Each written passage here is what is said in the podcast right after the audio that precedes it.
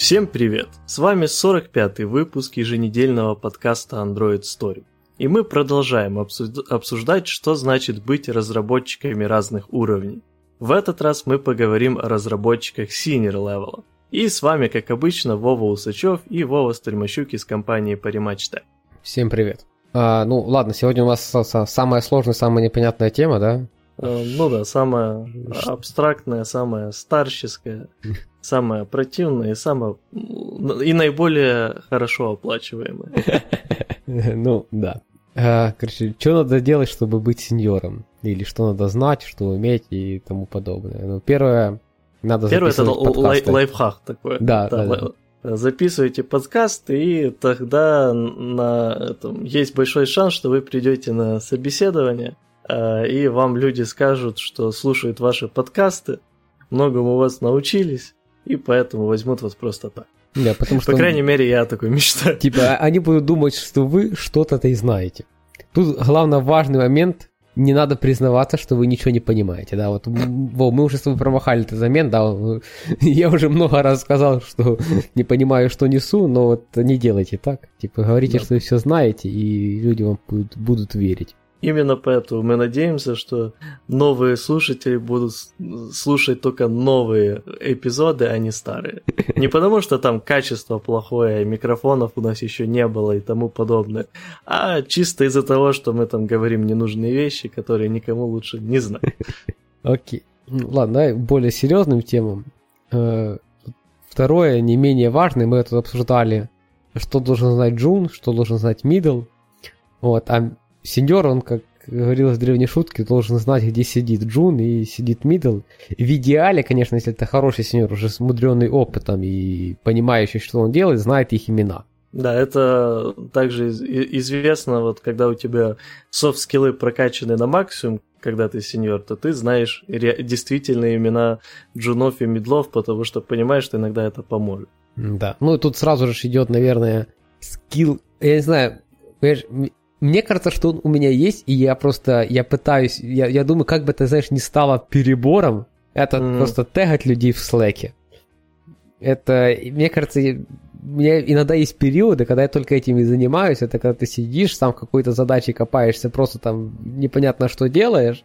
Вот, команда вообще думает, что ты нифига не делаешь в этот момент, а просто, не знаю, попиваешь чаек, и там во время регрессии или во время еще чего-то там Slack там залетает, там, типа там... У нас тут божина всякое такое, ты просто так прикидываешь такой, типа, ну, и просто тегаешь другого человека, посмотри, что там происходит, а? Вот. Ну, да, есть такое. Но мне кажется, тут сложно переборщить, то есть, если есть нужда продолжать тегать, и хватает людей, которых можно тегнуть в Slack или там в Confluence или в Jira, или как у вас там настроено общение в команде, то это всегда хорошо. Ну и на самом деле это, со своего опыта скажу, действительно вещь, которая развивается, потому что, хотя, может, у некоторых людей это будет даже и врожденно, но я помню первые свои дни, даже в целом первый год, когда я только начинал работать, то было стрёмно, скажем так, что в каких-то общих чатах нормально спросить у разных людей, уточнить всю нужную информацию, если ты до конца еще во всем идеально не разобрался.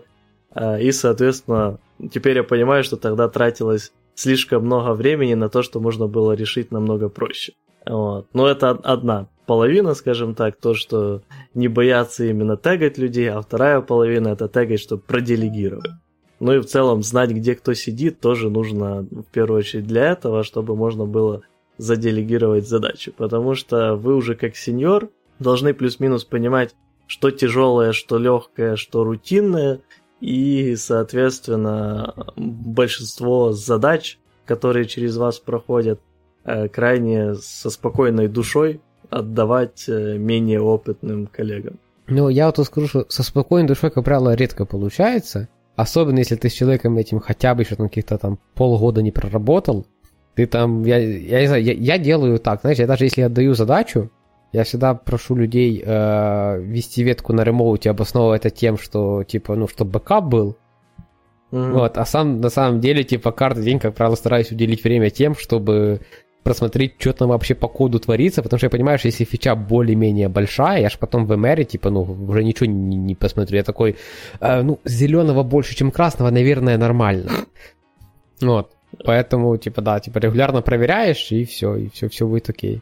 Ну да, я примерно тоже так делаю. Единственное, что еще у меня обычно, если вот новый человек, и, опять же, ты к нему еще не привык, то я стараюсь отдавать те задачи, которые я примерно хорошо уже понимаю, что они легко решаются и как их правильно решить. Вот, чтобы, соответственно, когда я получу от него какие-то результаты, мне было уже сразу проще понять, в правильную сторону он подвигался или нет, и там сколько он времени потратил на это и тому подобное.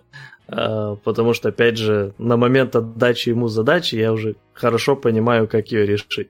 Ну, это, знаешь, это сейчас про задачи... Это, конечно, не всегда. Знаешь, есть такие задачи, которые не стрёмно вообще отдавать, потому что ты понимаешь, что если что, ты сам за 2 часика сделаешь. Угу. Но вот такие задачи, да. это в принципе не стрёмно.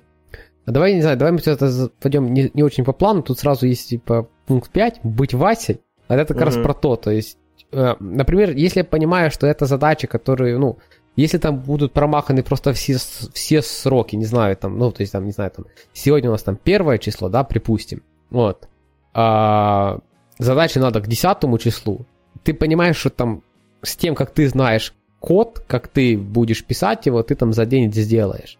Вот эту задачу не стрёмно отдать никакому человеку с опытом, без опыта, всякое такое. Ты всегда понимаешь, что 8-го ты просто возьмёшь этот день и сделаешь, и будет нормально.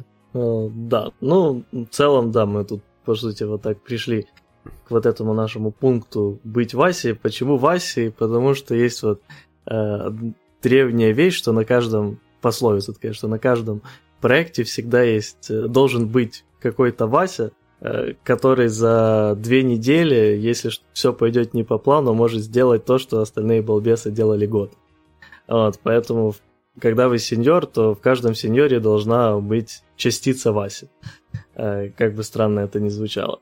Вот, то есть вы, в первую очередь, должны уметь вовремя увидеть, что вот здесь можно как-то легко, возможно, создавая техдолг, но учитывая потребности бизнеса, быстро решить вот эту задачу, но также и видеть то, что как бы крайне нежелательно костыльнуть и тому подобное. Тут, правда, уже хочется перейти в пункты, которые связаны с бизнесом, поэтому давай так, у тебя есть что добавить? Да, у меня есть что добавить, вот про Васю, это то, что ты отчасти сказал. Есть еще второе такое тоже древнее пословица, пусть будет, это как дается estimate на команду. Вот. Мы берем estimate этой команды, умножаем его на 3 и добавляем сверху 2 недели. И вопрос тут, нафига сверху еще 2 недели? Если эти долбоебы за 3х своего estimate ничего не сделают, то Вася за 2 недели на коленке все захерачит. Ну вот, в идеале, конечно, быть этим Васей, который, да, с лютыми костылями, но, типа, он выдаст фичу бизнесу, и бизнес не заработает. Вот. А потом уже, да, уже поймет, что надо было давать задачу чуть по-другому, разобьет, поделегирует на маленькие задачи и фичу сделают нормально. Окей. Ну, именно эту историю я имел в виду, но я что-то забыл, как она в полной красоте звучит. Да, да. Не, там да. Умножаем на пи, вот. Умножаем на число пи.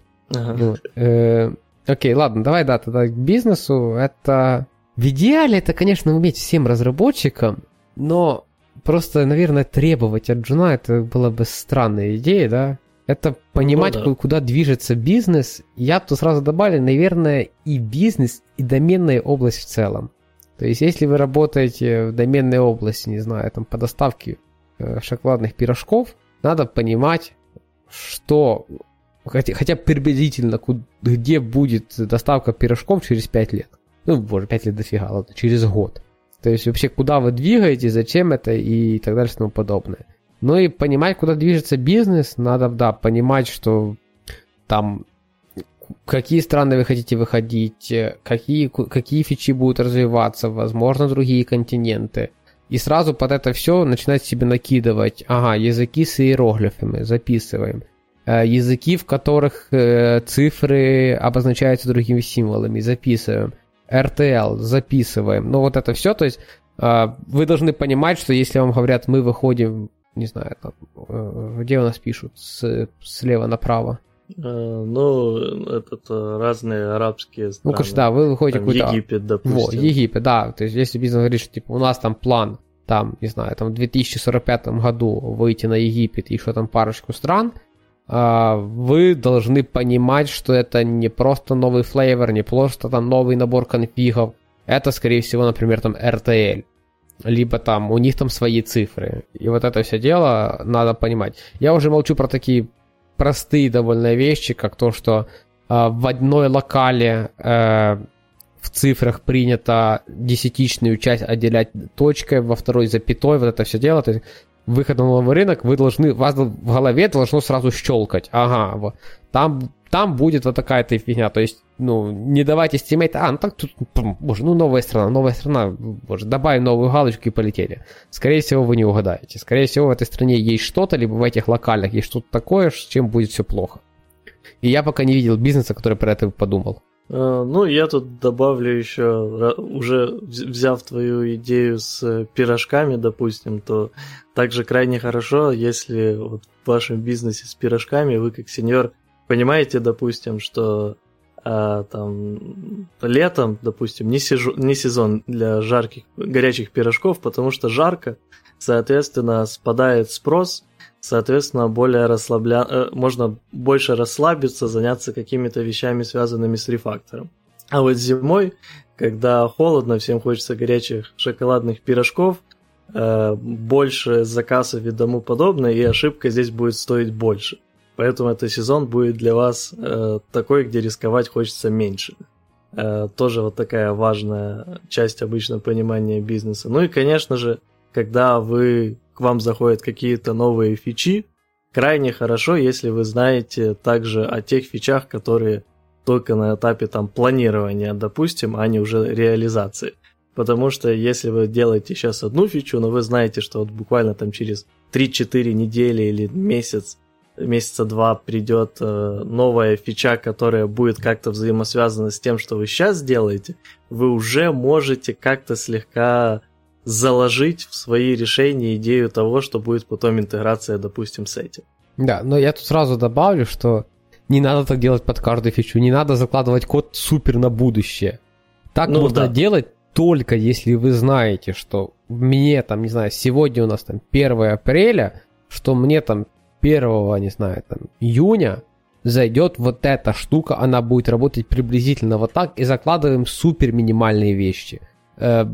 Если есть малейший вопрос в голове, а надо ли это сейчас заложить именно сейчас, не надо. Вот, если есть малейшие сомнения, это не надо сейчас заложить, значит.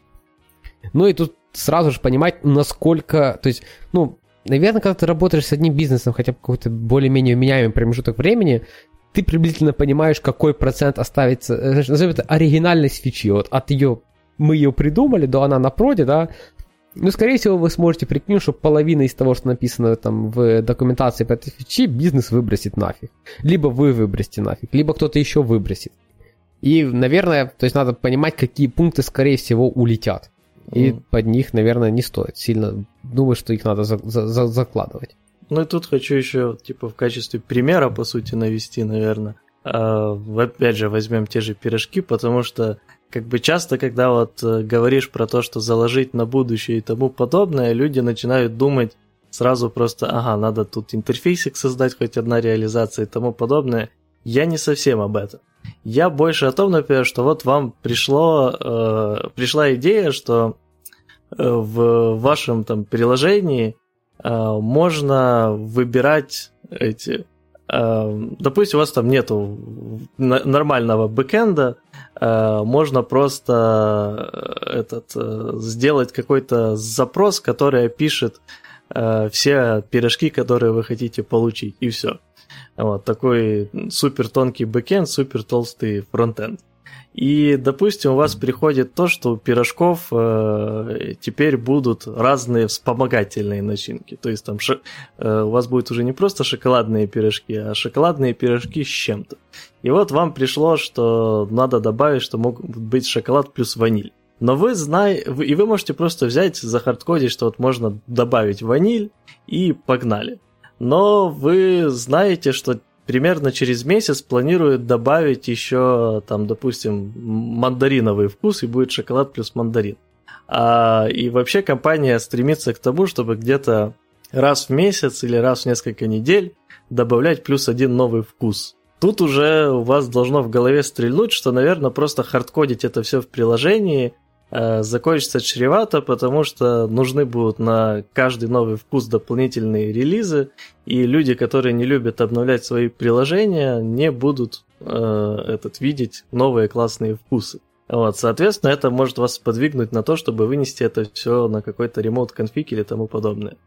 Ну вот в таких планах я больше имел в виду планирование на будущее, а не просто создать интерфейс, потому что потом появится, скорее всего, еще одна реализация этого интерфейса, но через месяц. Вот появится, тогда можно создать интерфейс. Это-то как раз не больно сделать. Больно это когда вам придется как-то жертвовать комфортом юзера или жертвовать возможностями бизнеса.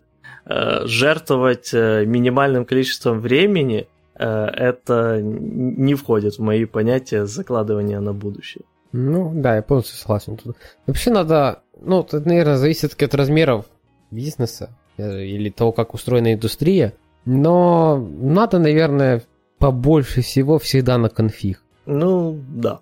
То есть, скорее всего, знаешь, вообще дойти до мира, это, наверное, сильно сейчас будет звучать аж супер круто. Ничего не хранить, никаких, знаешь, никаких констант вообще не заводить в приложении, а все их всегда держать на конфиге. Ну, тут, мне кажется, тоже, да, можно дойти до обратной проблемы, что усложнение системы только ради усложнения системы. То есть, если есть какие-то вещи, которые, ну, шанс у них поменяться крайне минимальный, то, наверное, их и трогать не надо. Также тут, конечно, ну, самая сложная вещь – это всегда начать иметь вот этот ремоут-конфиг. Когда у тебя он уже есть, то дальше идет все плюс-минус как по маслу с большинством вещей. Вот. Соответственно, самая сложная точка – это решиться на то, нужен он тебе или нет. И вот если вы дошли до того, что нужен, то тогда, наверное, все будет намного проще потом выносить, и меньше будет проблем с тем, что вот вынести вот это будет усложнение системы. Но если что-то вынести все же будет вести к усложнению системы, то тут бы я уже все же 20 раз подумал, а будет вообще эта вещь когда-то меняться? Или мы просто это выносим ради того, чтобы вынести? Ну, короче, сеньор еще должен все выносить на ремоут-конфиг. 80%. Ну всего. да, ладно, очень много всего, то есть он должен быть человеком, который скажет, что нет, бизнес через месяц захочет добавить еще что-то, Вася, выносим все на конфиг. Окей, ладно, поэтому у нас все? Да, поэтому у нас, наверное, все. Хорошо, тогда следующий пункт это, по сути, штука, которую ты должен пройти, чтобы, ну, в моем понимании, чтобы стать сеньором полноценным. Это увидеть последствия. Да, накосячить, но и самое важное – увидеть результаты своих косяков. То есть увидеть последствия каких-то глобальных, хороших и плохих решений. В основном, конечно, лучше всего увидеть хотя бы пару плохих, вот, но хорошие тоже увидеть полезно. Соответственно, обычно, чтобы увидеть последствия, если это не супер прям ужасное решение, но если супер ужасное решение, там уже другая проблема, как на меня. Но если просто решение было не до конца удачным, то, скорее всего, вы последствия увидите там через пару месяцев, полгода, а то и год.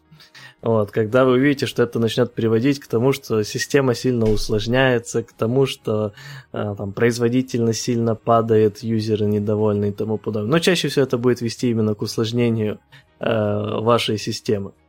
И зачем это нужно? Ну, для того, чтобы вы уже получили вот этот опыт того, что вы имеете некоторый фидбэк, и вы в зависимости от него что-то меняете. Тут даже не только дело в том, что именно вот эту конкретную ошибку вы не повторите второй, третий или тому подобный раз, но также то, что у вас уже будет опыт того, что вот ваше, казалось бы, минимальные там какие-то решения или большие даже решения могут иметь глобальные последствия с большой задержкой, и вы не просто это услышали, вы это прочувствовали, и это вам дает новый взгляд на многие вещи, которые вы делаете. Плюс сложно рассуждать про всякие архитектуры и тому подобное, если вы не видели, к чему они могут привести. Ну, потому что обычно, на самом деле, я вот сказал, хороших, плохих решений, но в основном, правда, где-то посередине. У каждого плохого решения обычно тоже есть какие-то свои плюсы. Хоть иногда они очень небольшие. Но вот этот компромисс увидеть уже в действии на конкретном вашем примере долгосрочного проекта от каких-то архитектурных решений крайне сильно формирует вас как хорошего разработчика и сеньора, как мне. Ну, я полностью согласен.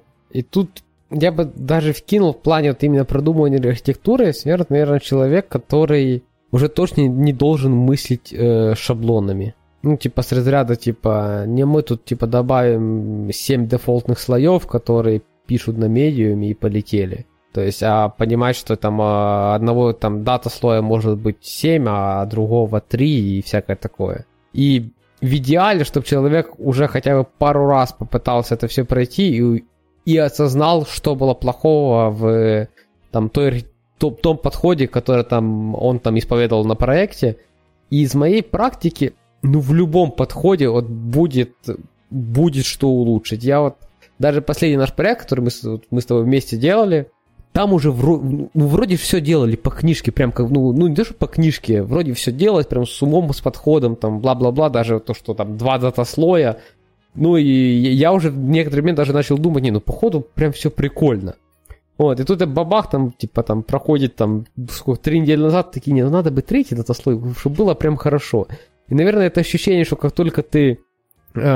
полгода прожил с каким-то кодом, который ты не менял, а потом начинаешь вносить в него изменения, наверное, в этот момент там у любого там сеньора должно щелкать, как это можно было бы написать лучше, и сейчас он уже это понимает, и вот второй раз так не сделает по-глупому. Тут я полностью согласен, тут стырю признаюсь, что не моя фраза, от Бобука недавно услышал.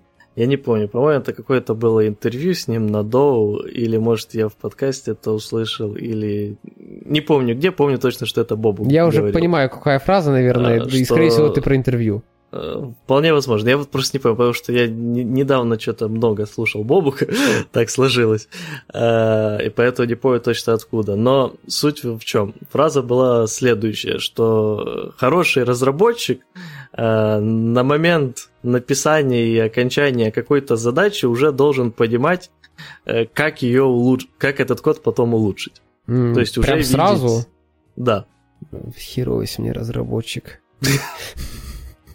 Мне надо хотя бы, чтобы месяц прошел, а?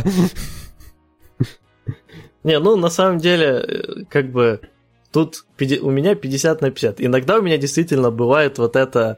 ну, когда я костылей набросал, я понимаю, прям еще в момент набрасывания, что так плохо делать. Костыли это одно. У меня бывает иногда, типа, что я что-то сделал, и пока я делал, до меня доходит, что, типа, блин, это было не... оптимально вот в этом моменте или в том моменте, и черт побери, я уже хотел бы это переписать. Правда, я бы не связал вот это с хорошими ощущениями, потому что мне обычно противно от этого, но тем не менее, я думаю, это такая вещь, с которой большинству разработчиков приходится сталкиваться, и в целом тоже показатель как минимум вот в тот конкретный момент, в той конкретной задаче какого-то роста. Потому что в следующий раз вы, наверное, уже сделаете более оптимально. Ну да. Окей. Ладно, тут у меня, в принципе, все, да, то есть анализировать свои ошибки, наверное, чем больше их будет, тем лучше разработчиком вы станете. Так, быть Васей мы обсудили. Да. Эстимейты. Угу. Это сложная всегда вещь, эстимейты, и мы говорили, что вот в некотором виде мидлы уже тоже должны их делать, но сеньор должен быть в этом плане на уровень повыше и делать эстимейты, которые зависят уже не только от погоды в Уганде, как это делают мидлы. Вот, просто иногда эти эстимейты, которые зависят от погоды в Уганде, совпадают с реальностью, но обычно это бывает крайне редко. Сеньор уже должен иметь хорошо набитую руку, иметь большой опыт в плане практики делания эстимейтов, и, соответственно, его эстимейт должен чаще быть близок к правде.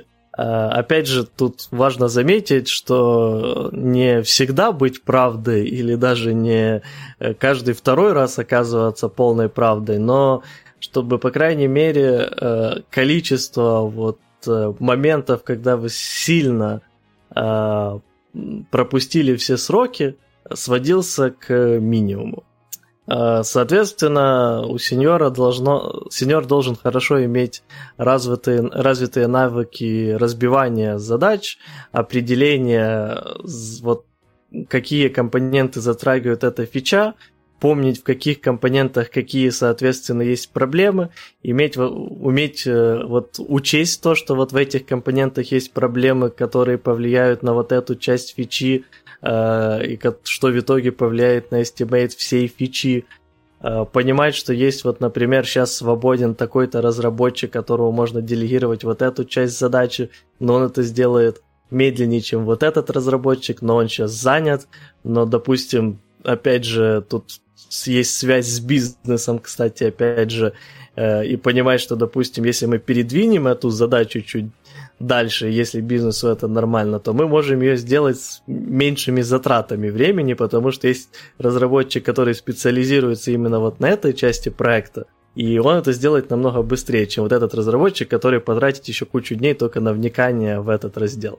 Ну и примерно вот это я имею в виду под умением делать эстимейты и умением вникать в то, как все устроено. Ну да, тут, наверное, что должен там сразу прикидывать такие эстимейты, знаешь, эстимейты под конкретных людей в своей команде. Угу. Ну вот, как, вот, что он понимает, ну, Вася за столько-то, Андрей за столько-то, ну, короче, вот это все время. Ну и как какое-то среднее вводить, ну как среднее, как посчитать среднее между трех эстимейтов? Берем самую большую, да? Угу. Нормально получится. Окей. Да, умножаем на пи. Да, умножаем на пи, докидываем 2 недели. Если что, то за 2 недельки Вася на коленке все захерячит. Да. Окей. Ну, наверное, по эстимейту мне нечего особо добавить. Только то, что да, он, скорее всего, попадает в них чуть чаще, чем мидл. Но и при этом все равно я считаю, что фраза «за полгода сделаем» лучший эстимейт просто по жизни. Ну вот. А про погоду в Уганде тоже нечего добавить? Ну, я не знаю, можно еще парочку стран дописать, но... Окей. Так, обучать, менторить. Ну, по факту это... Да, вы должны обучать людей, должны менторить. Я не знаю, что тут добавить. Записывайте подкасты, обучайте и менторите. Ну, на самом деле, да, звучит как бы крайне просто. Обучать, менторить. Возможно, некоторые люди не особо-то и согласятся с тем, что это должно входить в обязанности сеньорства, потому что многие считают сеньора более... Ну, просто более квалифицированным специалистом, и обучение, менторство крайне сильно включает в себя хорошие софт-скиллы, которые не у каждого человека, кто ходит с личкой сеньора, будут. И тоже не хочется, по сути, говорить, что эти люди не сеньоры, потому что не одними софт-скиллами живем, и иногда нужны сеньоры, которые сеньоры от того, что они... крайне хорошо специализируется в какой-то вещи, лучше, чем большинство людей. Но, тем не менее, если взять среднестатистический подход к этому, и чтобы попасть, как мне кажется, в самое большое количество сеньоров, то, мне кажется, сеньор – это все же должен быть человек с хорошо уже развитыми софт-скиллами. Вообще, в целом, любой человек, который долгое время... работает с людьми, а разработчикам всегда приходится работать с людьми, это как минимум PM, QA и Другие разработчики, давай тоже скажем. Другие разработчики, к сожалению, HR, пожалуйста, не обижайтесь, если вы нас слушаете и хотите стать Android-разработчиком. Перестаньте мне писать, да. Не, на самом деле, да, HR и рекрутеры, пожалуйста, не пишите мне в Телеграме. Это уже задолбало. Я не знаю, сейчас какая-то просто мания началась недавно, и прям крайне часто начали писать в Телеграм. Я задолбался уже блокировать. Но, тем не менее, возвращаясь к идее обучения. То есть для обучения и менторства, соответственно, надо прокачивать в первую очередь не ваши эти скиллы технические, а вот именно софт-скиллы, умение общаться с людьми, умение подать им информацию, умение договориться и крайне важно умение не наорать на человека, если он что-то неправильно делает. А если вы в чем-то разочарованы и тому подобное, просто держите это при себе. Если человек прям сильно не справляется, и вы с этим ничего не можете сделать, увольте его, а не начинайте какой-то бедлам на этой почве. Это просто крайне часто слышу такие истории, сталкивался сам с этим. Просто, вот как бы, если вы сеньор или хотите им быть, научитесь спокойно общаться с людьми. Да, во время дронка это вообще не сложно. Ты замьютился, наорал на человека и размьютился, и все вообще нормально. Нет, да, если человек вас не слышит, можете орать, тут проблем не вижу. Вот. Главное вот уметь понимать, что это все же работа, а не ваши какие-то личные ссоры и тому подобное. Ну и в плане обучения и менторства это также, конечно же, пересекается немного, наверное, с делегированием. То есть сюда же входит умение понять, какой уровень у человека и, соответственно, с какой задачей он сможет справиться и, возможно, какая задача ему пойдет на пользу, чтобы он стал лучшим сотрудником в компании, лучшим в плане, как стал получше, а не самым лучшим. Ну и, наверное, у меня все по этой теме. Я тут еще бы добавил, что тут, наверное, такой пункт обучения и менторства надо точно вкладывать как... Обучение должно в себя включать базовые знания про проект. Если вы, конечно, не компания, где идеальная документация, любой новенький приходит, читает там Талмуд на 20 страниц и сразу все понимает, как бы, если вы такие, как бы, ну, спасибо, скорее всего, вам нафиг сеньоры не нужны, можно... Знаешь, компания вообще с идеальной документацией, можно нанимать просто пачку медлов, давать им доки, и у вас будет идеальный продукт. Ну, потому что, ну, там думать особо не надо будет просто в Confluence перевести в код. Но, короче, вот это обучение должно в себя включать объяснение, наш продукт, он занимается этим с точки зрения доменной области, но это зарабатываем деньги мы с вот этого, разбито на модули так-то, так-то, так-то, там все очень плохо в следующих модулях, все нормально в таких-то, все более-менее хорошо в таких-то, таких-то, таких-то. Там ответственность на проекте разбита такая-то, flow, код проходит там такой-то, у нас там GitLab, MR, CI, код-ревью, не знаю, просматривание все глазами, бла-бла-бла-бла. Ну, короче, вот это все обучать, менторить должно включать максимально большой скоп того, что приходит новый человек, и он погружается нормально в проект. Не приходит новый человек, и вы говорите, ну, код почитаешь. Нет, объясните ему вообще, куда вы движетесь, какие планы. Скажите, что все, что есть сейчас в вашем проекте, это все временное решение, и, типа, можно будет тогда человеку он хотя бы с каким-то багажом знаний начнет въезжать в ваш проект. Вов, есть тебе что добавить? Или это все? Да, не, я тут полностью с тобой согласен и думаю, можем переходить дальше. Окей. Дальше у нас... Понимать в целом, как устроен мир. Тут, ну, надо, наверное, начинать с простого, да, то есть понимать, что, да, есть какой-то там, есть на ваше Android-приложение, к нему прилагается какой-то бэкэнд. Наверное, хотя бы в общих чертах понимать, что это у вас, там, не знаю, там, один бэк, у вас много микросервисов, они там объединяются какими-то гейтвеями, каким-то, не знаю, там, engines, который все за собой скрывает, какие там есть системы.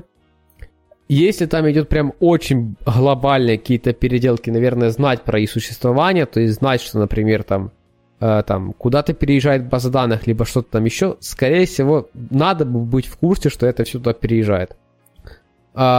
Ну и, наверное, если такой момент понимания системы, наверное, понимание хорошо API, понимание, хорошо бы знать, какие методы бэкэндщики вот-вот дебрикейтнут, какие вот-вот удалят, было бы крайне неплохо. Ну и понимать, в общем, там, не знаю, там, что если у вас там есть правило, что бэкэнд релизится по вторникам, а вы по средам, ну вот, знать вот эти все правила, по которым кто релизится, почему оно именно так, я не знаю, знать там, наверное, конкретный стек бэкэнда, либо конкретный стек, на чем там реализованы какие-то реверс-прокси, наверное, не надо. Или надо, Вов? Не, я думаю, прям настолько глубоких знаний нет. Скорее, вместо того, чтобы конкретно вот это понимать, просто знать, что вот у бэка есть какая-то вот эта фигня, без разницы, что там, но вот вы знаете, потому что вы общались с бэкэндщиками, потому что вы уже сталкивались с чем-то похожим, и вы знаете, что есть такие подводные камни вот этого. Есть вот такой глубокий там, глобальный плюс для вот этого вашего подхода, который вы подобрали именно с вот этим, который там поможет и бэку, допустим, с нагрузкой. Вот такие вещи полезно знать. А прям детально знать каждую технологию, которую использует бэкэнд и так дальше, ну и смысла особо нет, да и невозможно, наверное, потому что ну, как бы на каждом бэкэнде там свои какие-то технологии есть, но крайне часто нюансы могут совпадать даже при разных технологиях. И чтобы это определить и узнать, часто хватает просто общения, опять же, с бэкэндщиками и задаванием им правильных вопросов. Ну и тут добавлю еще, наверное, что также важно уже понимать с такого технического еще, как мы и говорили, тонкости применения разных идей архитектурных, что можно как скомпонировать, что лучше подойдет вот под конкретно эти бизнес-задачи, что это за собой может повлечь и так дальше. То есть выбирать какие-то технологии не чисто потому, что «О, новое, классное, Google рекомендует», а потому что вы понимаете, что вот в этом конкретно... Я тебя перебью. Если Google рекомендует, не берите это дерьмо. Да, вот это тоже понимать хорошо. Но кроме этого, если кто-то рекомендует... Хорошо, я тут сейчас на святое посягнусь. Даже если вот Джейк Уортон рекомендует, то вы берете не просто потому, что он рекомендует, а потому что вы понимаете, что в этом конкретном месте ваша имплементация каких-то задач станет проще. Или что вот это поможет вам там заскейлиться в будущем или тому подобное. То есть принимать решения уже не чисто основываясь на советах и тому, что популярным, а имея хорошее понимание, как все устроено и какие дополнительные, конкретные именно ваши проблемы это решает. Да, меня, sorry, наверное... я тебя заслушался сильно. Я тут офф-топчик про Джейка Уортона. Можно вкину? Давай. Пишет мне один чувак, не суть. Ну, знакомый. Джейк Уортон? Не-не-не, знакомый. Говорит, Вов, тут я самое... Джейк выпустил какую-то новую фигню. Мы вот думаем себе в проект потащить. Ну, чувак-андроидщик, если что. Угу. Думаю, тебе проект потащить, типа, ты уже смотрел? Я говорю, типа, когда? Ну, ответ гениальный. Я сегодня в Твиттере видел. Думаю, блин, ну ладно. Я помню, что я тоже, типа, с утреца от Джейка видел твит в Твиттере, что он какую-то новую фигню выпустил. Но я еще про него ничего не читал. Думаю, блин, типа, а что ты меня не стрельнул, что это что-то в андроиде? Типа, было бы что-то с миром андроида. Открываю я Twitter, листаю, смотрю, действительно, выпустил Джейк новую тулзу. Какая-то фигня, которая помогает что-то там на Ruby собирать. Угу. А чувак хотел в Android. Ну, чувак, да, посмотрел, у Джейк что-то новое выпустил, надо взять. Ладно, я хотел бы сказать, что было бы так смешно, не было бы это грустно, но на самом деле все равно смешно. Ну... Да, да, ну, даже общем, если да. Джейк что-то новое выпустил, не факт, что это надо в вашем проекте. Абсолютно не факт. Да, не надо переписывать все, что у вас написано на андроиде на Ruby, если Джейк выпускает что-то для Ruby. Ну, тулза какая-то прикольная. Я не помню, что она делает, но что-то прикольное. Окей. Так, про систему мы проговорили, я не знаю, у тебя к системе что-то еще есть? Да нет, наверное, это все. Давай. Кстати, Вова, я хотел тебя, подводя к следующему пункту, ты вот писал еще код в Эклипсе? Да, но еще, типа, скажем так, в некоммерческое время. А, ничего ты не понимаешь. Вот раньше... А ты писал в коммерческое в Эклипсе? Да, у меня был один проект, который... Короче, там еще и библиотеки подключались к копированиям jar-файлов. И AR-файлов, типа, да. И я помню, что когда... Мы в свое время таки перевели его в Android Studio, этот проект. Но где-то с пару месяцев я в Eclipse писал его. Ужасно. Сочувствую. Ну да, это прям было самое... Особенно, когда был второй проект параллельный, который уже в студии был. Это было прям, да. А ты представляешь, что до сих пор есть достаточно много людей, которые ежедневно используют Eclipse? Да не...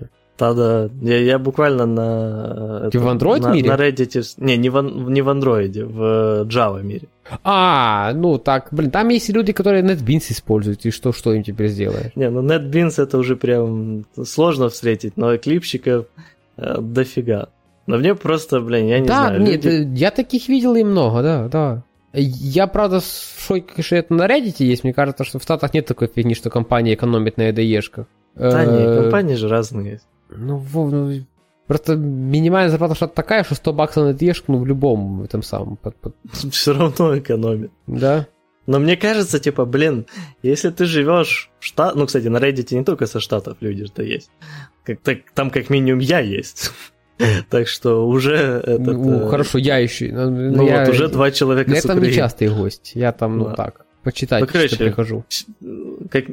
Мы только что установили, что на Reddit сидит энное количество американцев и 2 украинцев. Неплохой сайт. Вот. Но суть в том, что даже в Штатах вполне себе компании некоторые любят сэкономить на EDE-шках и тому подобное, но меня убивает, что при этом и люди тоже сами экономят на EDE-шках, потому что, мне кажется...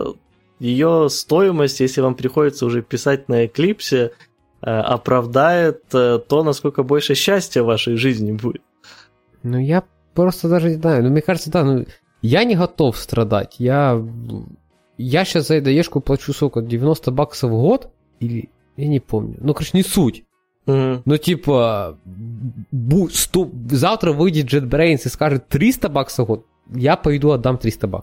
Ну, типа, я не знаю, есть у меня, наверное, какая-то граница, да, если скажут, там, не знаю, там, 2 штуки баксов в год, ну, наверное, я уже задумаюсь. Типа, надо ли это? Но мне кажется, что там до $500 в год мне вообще ничего останавливать не будет. Я вообще в шоке с их ценовой политики, вот это по $100 в часе раздавать.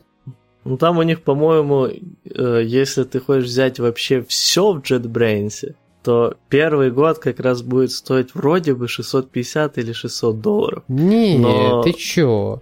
Там, мне кажется, да. Там мы когда-то считали, оно просто потом что если тебе, надо 3 пакета, 3 тулы от JetBrains, то уже выгоднее брать этот самый, их... типа уже выгодно брать, типа, все пакеты. То есть, если тебе надо хотя бы 3 тулы, всё. Ща, ну давай. Я открыл уже. Так, ну мы берем типа для for individual use, правильно? Ну да. Так, и тут... во, all products pack, $250. Это при том, что... заказалось. Да. Вот, 600. Я плачу $90, да, у меня уже там сумасшедшая скидка, я плачу $90. Ну да, а тут 250, и к 3-му году уже 150. Ну вот, да, то есть, ну ты видишь, да, там, если тебе надо хотя бы 3 любых, все, ты уже...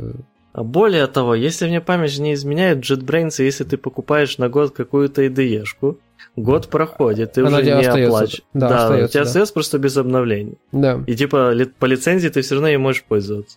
Да, в индивидуальных целях, да, индивидуально такое разрешает. Это для организации там надо сумасшедшие деньги платить. Индивидуально там понты стоят. Вот, да, для организации оно и стоит $650 за все. Вот откуда я взял это число. Тут, да. Ну да. Я не в ту вкладку когда-то был посмотрел, и от этого мне так показалось. Ну, я сейчас, наверное, не знаю, типа, я не помню, чего они там дают особо для организации, типа, специфично. Там есть какие-то плюшки, всякое такое.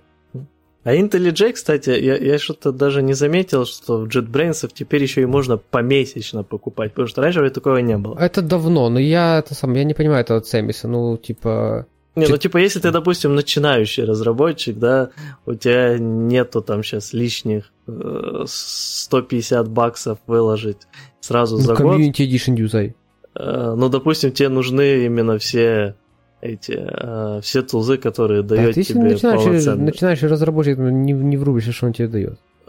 Так, по-моему, в Community Edition нету нормальной поддержки, допустим, этого спринга. Она там крайняя какая-то порезанная. Ну, да, и там и сервисов нет, там и RXA плохо поддерживается. Точнее, RXA вообще никак не поддерживается, это просто библиотека в Community Edition. Ну, вот, ладно, согласен. 15 баксов цена этого... среднего тира Netflix в Штатах, кстати. Там в Штатах, по-моему, самый дорогой тир Netflix стоит 18 или 19 баксов, а средний как раз 15. Ну, я, по-моему, за Netflix плачу типа 12 евро. Это что, это 15? У нас чуть подешевле. Я тоже 12 евро плачу, да. Вот это у нас 12 евро, у нас это самый дорогой это тир, а в Штатах самый дорогой, по-моему, 18 или 19.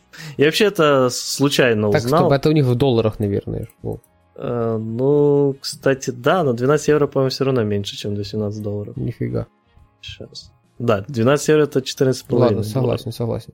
Так, ладно, мы что-то самое. Мне кажется, мы немножко с темой занимаемся. Да, пора спрашивать, это точно чат про аниме, да? Да, ладно, давайте возвращаться. Но на самом деле, мы как бы... Смотри, сейчас я все пофикшу. Вот это было плавное введение в наш следующий пункт. Потому что у нас следующий пункт — это уметь травить байки о том, как в времена вот этого абстрактного сеньора надо было к ближайшему ПК идти через горы, в снег, уклоняясь от стрел и волков. То есть, опять же, по сути, что мы хотим донести этим пунктом, что у среднестатистического сеньора должны быть нормально прокачаны софт-скиллы, и он должен уметь общаться с людьми. Соответственно, уметь и травить байки, и просто найти общий разговор с другим разработчиком. Ну, если, конечно, другой разработчик не полный мудак, потому что бывает и такое. Но тут уже ситуация специфическая, и в лучшем случае вы сможете просто на бесконфликтной основе как-то работать по налаженной схеме с минимальным общением. Да, ну а если второй дебил, ну так дебил что с него возьмешь. Ну да. Ну знаешь, это напоминает эту историю прекрасную, блин. Не помню, какой самый ненормальный сказал, но если вы чего-то не можете объяснить там трехлетнему ребенку, вы сами этого не понимаете. Фигня. Фигня, я тебе серьезно говорю. Есть просто сложные темы. Типа, если я должен успеть, пока ему 3 года, я не успеваю. Да, вот это я тоже хотел сказать, типа, по сути, можно, наверное, все объяснить трехлетию. Да, но просто к тому времени он школу как раз закончил. Типа, он перестанет быть трехлетним ребенком. Есть темы, на которые человек, который никогда не надо, больше года. Ну, ты тут хоть убейся, ты ничего с этим не сделаешь.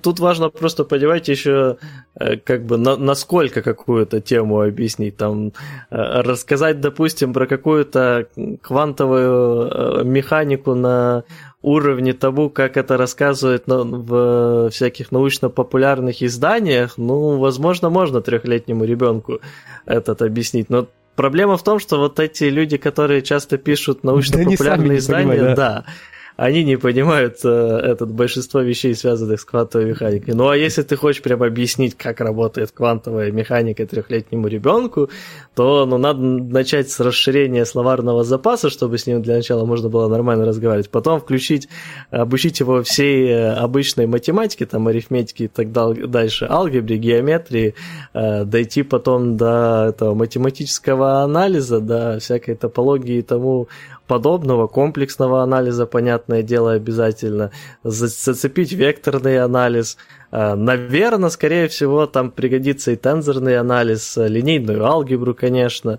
Ну, потом да, также начать... В этот момент ему становится 4 года, и мы продолжаем. Да, и мы продолжаем, уже подключаем, понятное дело, физику, ну, химию, потому что все же надо иметь базовое понимание химии, чтобы потом удобно опуститься уже на уровень пониже, но... Да, но дальше же ребенку стоит логичный вопрос, а как это посчитать? Тут ты открываешь ему прекрасную матфизику. Да. Ну, да. Знаешь, это на самом деле... Потом ты объясняешь ребенку, что вот большинство, чтобы, когда вы уже прошли вот все эти стандартные вещи, там, эту релятивистику и так дальше, вы доходите до того, что ты объясняешь ребенку, смотри, вот квантовая физика, она все еще сильно-сильно прям развивается, и чтобы понимать последние труды, как бы они все на английском, поэтому давай мы будем учить английский. Но вообще вот тут китайцы, кстати, интересные вещи делают, и начинаешь обучать ребенка китайскому, чтобы он точно все понял. После изучения этого английского, китайского и продолжения изучения вот квантовой физики вы доходите до того, что создаете машину времени, возвращаетесь назад, ваш ребенок также изучает биологию, делает эликсир омоложения, убивает себя там 3-летнего, омолаживается до 3-летнего возраста, и вот вы объяснили 3-летнему ребенку, как работает квантовая физика.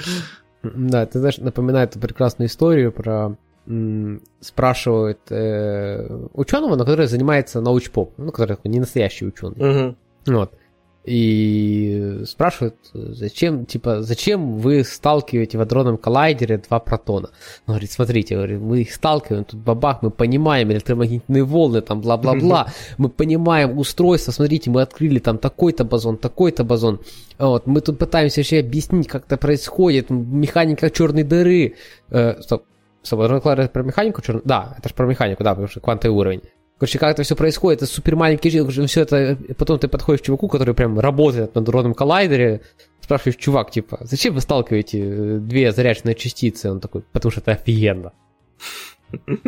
Ну-ну. Вот, это просто офигенно. Мы сталкиваем, потому что офигенно сталкивать 2 заряженные частицы. Мы построили фигню за $5 миллиардов, чтобы сталкивать электронные частицы. Это офигенно, я считаю. Окей.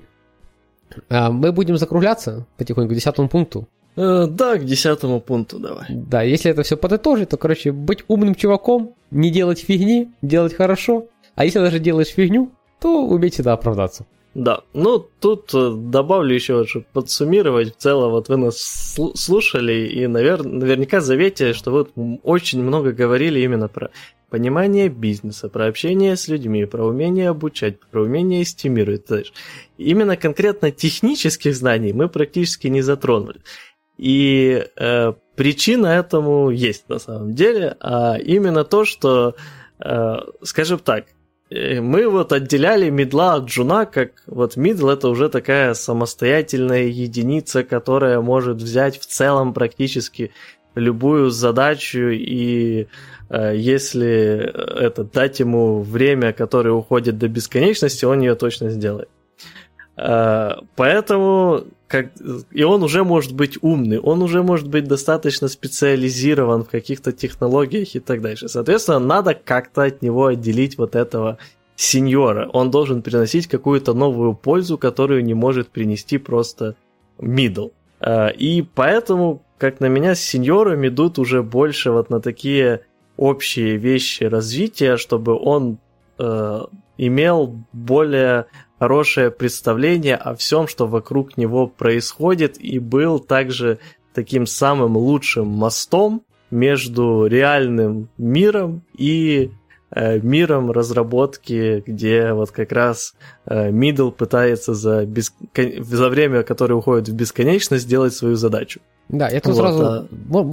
Да, заканчивая, добавлю еще пример из жизни прям. Не, можешь добавить. Короче, недавно, 2 недели назад, залетает задача.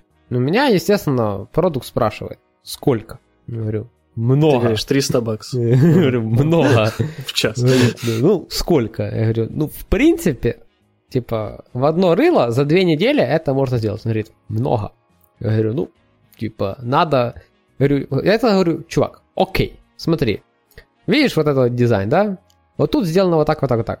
Да, смотри, у нас есть уже экран, на котором, в принципе, компоненты, которые несут тоже типа, domain, ну, не знаю, domain значение, можно сказать? Понятно, что я имею в виду? Да. Типа, оно, да, решают ту же бизнес-задачу. Да, они решают ту же бизнес-задачу. Они там чуть-чуть другие, они чуть другие UI, они вот... Говорит, ну я сейчас просто беру и просто переюзаю эти компоненты. Типа, будет вся та же логика, вот там подсветка та, что общая, окей. Да, те элементы поддерживают удаление, я просто удаление отключу, а оно будет вот такое же. Я говорю, можно это поделать? Можем. Ну, хорошо, смотри, говорю, дальше, смотри, есть вот эта фигня. В принципе, говорю, типа, я могу с нуля вот написать так, чтобы было как тут. Но есть очень похожая уже фигня у нас в приложении. Мы сейчас вот эту фичу маленькую уберем, вот эту маленькую уберем. Тык-тык-тык-тык, он говорит, ну теперь, говорит, теперь 2 дня. За 2 дня я вот этот конструктор уже существующей запчасти приложения уже соберу. Говорит, прикольная идея. И нормально. То есть, это получается минус там 7 дней разработки. 8 дней разработки. Я уже молчу про то, что, учитывая, что я взял все компоненты, которые уже есть сейчас в продакшене, они уже все протестированы. То есть, естественно, бахов отгребется намного меньше. И, наверное, это тот скилл, который помогает очень быстро делать задачи. То есть, как бы, сеньор из этого и делает быстро задачи. Потому что он договорится и объяснить половине мира, что половина того, что там написали, это все нафиг не надо. Мы сейчас вот тут быстренько накидаем с кусков, которые уже готовые, и код будет вменяемый, и делать нам меньше, и потом поддерживать проще, и сделаем сейчас быстрее. Да, не идеально такое, как надо. Но люди из бизнеса, они, как правило, всегда могут сопоставить цену разработки, цену поддержки, и насколько больше мы бы заработали, если сделали бы идеально по тому дизайну, и либо идеально по той там документации, либо идеально там что-то там еще. Они, скорее всего, могут это прикинуть, и будет окей. То есть они понимают, саппорт фичи дешевле, заработаем мы чуть меньше, но мы как бы в плюсе, так что да, давайте так и делать. И тут, наверное, порекомендовал всем вот так вот пытаться приходить и объяснять, что половину всего, что вы сделали, это плюс 80% разработки, мы можем сделать намного дешевле, быстрее, и гемора будет меньше. Я прав, Вов? Да, полностью согласен. Спасибо. Да. Уметь находить компромиссы с бизнесом. В целом это уже обсуждали, но крайне важная вещь. Спасибо за пример. Думаю, людям будет понятно. И, наверное, у меня по этой теме все. Да, так, да, у меня тоже все. Это была наша последняя тема. Поэтому, я думаю, подписываемся на YouTube, да? Подписываемся на YouTube, подписываемся на RSS-фид в подкастоприемниках. Заходим в телеграм-чатик, пишет там умные вещи, как бы не делаем фигню. И ставим лайки на ютубовских видео. Подписка, колокольчик. Да, подписка, колокольчик. Все, всем пока. И оставляйте хорошие комменты. Всем пока.